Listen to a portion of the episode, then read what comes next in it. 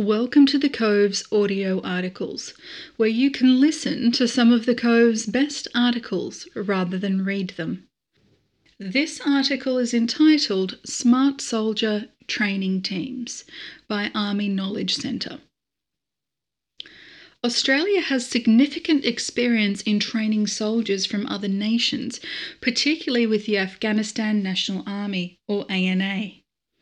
Lessons from these experiences have been captured by Army Lessons in the Army Knowledge Centre, and with many of them published in past Smart Soldier articles.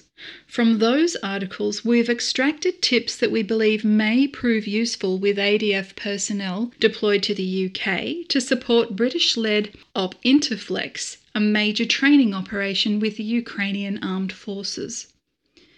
Challenges of instructing Indigenous forces. When instructing Indigenous forces, patience is the key. ADF members entrusted with training need to understand the cultural differences, the varying educational standards, and the differences in tribal upbringing so as to fully appreciate the task at hand. Winning the trust of the local forces is the first step to success. This was closely followed by having the flexibility and depth of knowledge to modify Australian instructional practices to achieve the aim.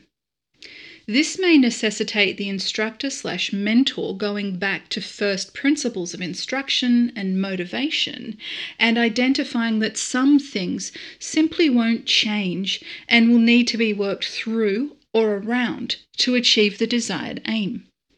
Generally, Indigenous forces are resourceful, capable within limitations, and eager to please. Planning to train Indigenous forces.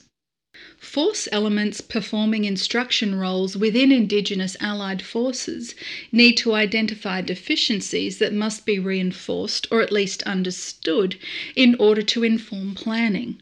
Previous experiences have repeatedly identified that this is important for planning during both training and operations. It is also very important in some countries to identify periods of religious significance, i.e., Ramadan, and other religious holidays when food and water may not be consumed during certain periods of the day. This will have implications on the Indigenous unit's effectiveness and endurance. Planners should also consider that prayer times need to be incorporated into programming. Some mentored soldiers may not see the need for certain training until the unit has experienced combat that demonstrates the need and implications for not having that knowledge. For example, an ANA medic thought combat and engineering training more important until the unit had the misfortune to suffer multiple casualties in a vehicle IED strike. Mentoring Task Force 4 Anecdote. Training of the ANA needs to be structured and recorded so that mentors know the status of the training, levels attained, and whether this training has been undertaken in the past. On one occasion, the ANA did not tell a mentor that they had undertaken this training in the past until after a lesson had been completed. 3 RAR Task Group Anecdote. Be humble, honest, and realistic in what can be achieved. It's important that you understand what the other nation wants to achieve in training and what you can achieve. Realism and mutual understanding serve a far better purpose than trying to over deliver. With realistic goals and an understanding of what can be done, you can work with them to achieve their objectives. In order to do so, you must remain humble. The principle of never judging someone until you've walked a mile in their shoes remains ever applicable. Believing you are better than those you are working with is detrimental. Furthermore, you will not be able to achieve the rapport required for success if both you and the trainees do not have the same realistic objectives. Building enduring relationships. Sustaining the relationship you build with the other nation's personnel is imperative to ensuring continued success for those who replace you, as well as having continued strategic influence. The following considerations will assist in establishing a healthy relationship that will last despite the rotation of personnel. Understanding.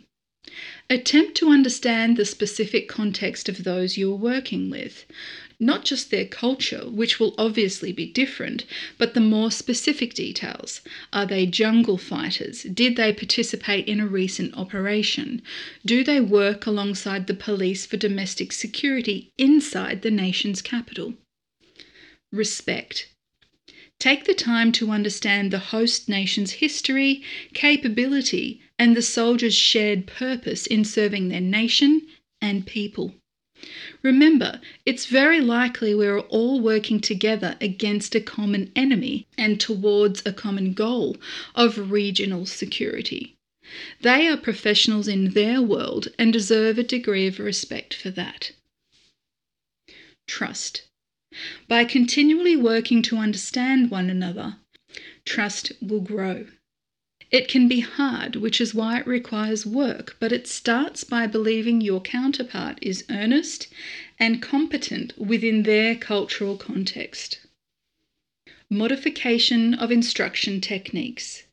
Instruction techniques need to be modified for instructing the ANA. MTF personnel have found that using the same techniques when instructing Australian soldiers is culturally inappropriate.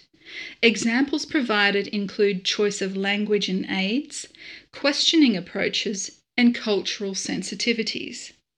Australian soldiers needed to remain flexible and patient when training the ANA soldiers due to the cross cultural barriers.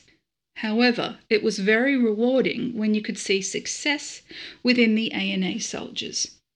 Mentoring Task Force 1 Anecdote when ANA soldiers are not performing to standard, it is typically easier to discipline them through the ANA chain of command. This is because the ANA soldiers react differently to discipline by an Australian in that they can react with anger or just not listen. Mentoring Task Force 2 Anecdote. It is necessary to emphasise the safety concerns and considerations for all training given to ANA soldiers.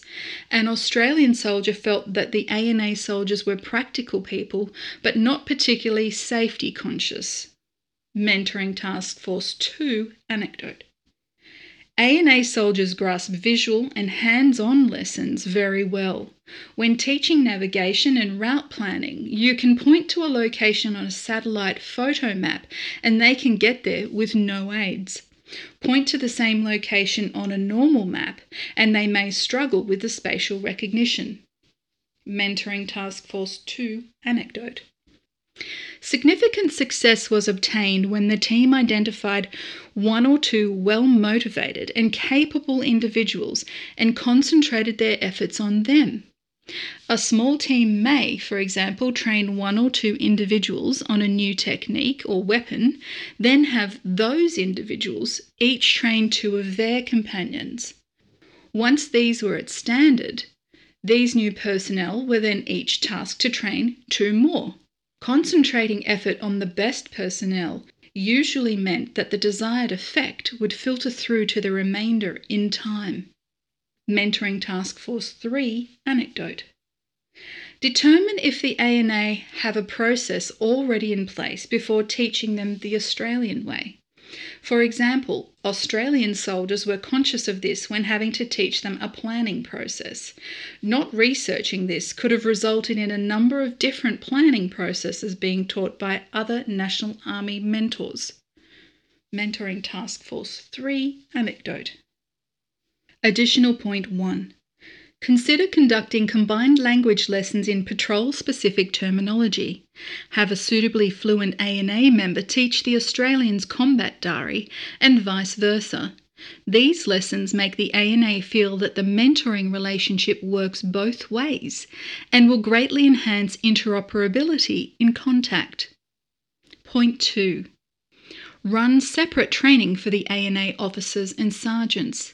This will allow them to make mistakes without losing face in front of their men and encourage them to subsequently train their own soldiers in their newly acquired skills. Considerations in the use of interpreters. Interpreters may need to take notes while you speak. They'll refer to these to assist their memory as they relay your message into the target language. Until you're confident in their skill levels, you should regard it as normal for them to take notes. At the very least, these notes will allow you to subsequently verify that the interpreter really understood your intended meaning and that the message was accurately conveyed. Pre training. Preparation is key. If possible, take time out with your interpreter before your next training session and outline the objectives. If possible, provide interpreters with your talking points in advance. It allows them to become familiar with the subject matter and understand what is going on and being discussed during the training.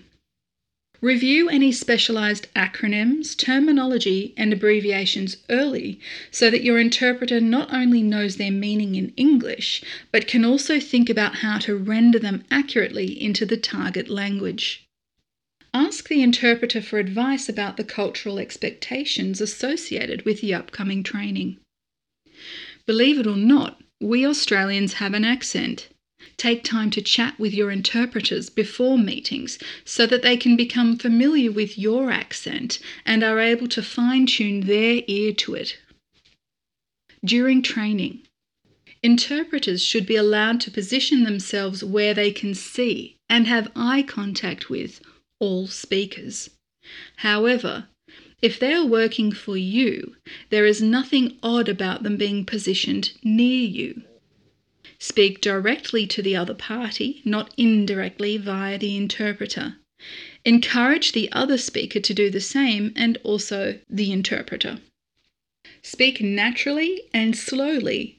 Clearly pronounce your words and discipline yourself to use good grammar. Avoid feeling the need to fill quiet space with your voice. Your interpreter will need you to remain disciplined in your dialogue. Avoid going off onto tangents, rambling, or thinking aloud. If you don't want something interpreted, don't say it. To have a better chance that your words will be accurately conveyed, keep what you say short, consistent with getting an entire idea across in one utterance. If you produce a very long utterance, the interpreter may need to signal you to pause, e.g., by holding up a hand. Provided this is not happening after only a few words, respect interpreters' assessment of how much they are able to handle at one time. An interpreter breaking in so as to control the flow is not unprofessional conduct. You can help the interpreter by making it quite clear when you've finished and by not trying to add extra thoughts once the interpreter has started interpreting. Encourage your interpreter to check back with you or the other party if something is unclear, an unknown word, or has been temporarily forgotten. Encourage interpreters to revisit and correct an earlier part of the discussion if they now believe that they initially failed to render it accurately. Sarcasm and jokes are often lost in translation. Avoid them. If the matters you need to discuss contain a lot of dense, hard to remember information, it can be a great help to interpreters to have some sort of visual reference. Don't expect that you'll have the other party's undivided attention indefinitely. Ensure you get your point across succinctly. Your interpreters work for you and should have a clear idea of what their role is. In particular, their role does not include participating in discussions, filtering out information that they consider unimportant or irrelevant, and adding in helpful but unsolicited information. Ensure they understand that this behaviour is not acceptable, even if done with the best of intentions. Be aware that interpreters are not translating machines, and that even for skilled interpreters, what may seem like a simple idea in one language can be very difficult to put across in another language. If interpreters indicate to you that they're having difficulty with a phrase, be patient with them. Ensure that you're providing your interpreter with sufficient rest. The job of an interpreter is extremely stressful, both physically and mentally. Interpreters must make split second decisions about words and concepts on the go. As a guide, 30 to 40 minutes is usually quite long enough to expect an interpreter to concentrate. After one hour, a rest is definitely called for. Post training. Take some time as soon as possible after the training to discuss with your interpreter the other party's reaction to what you said.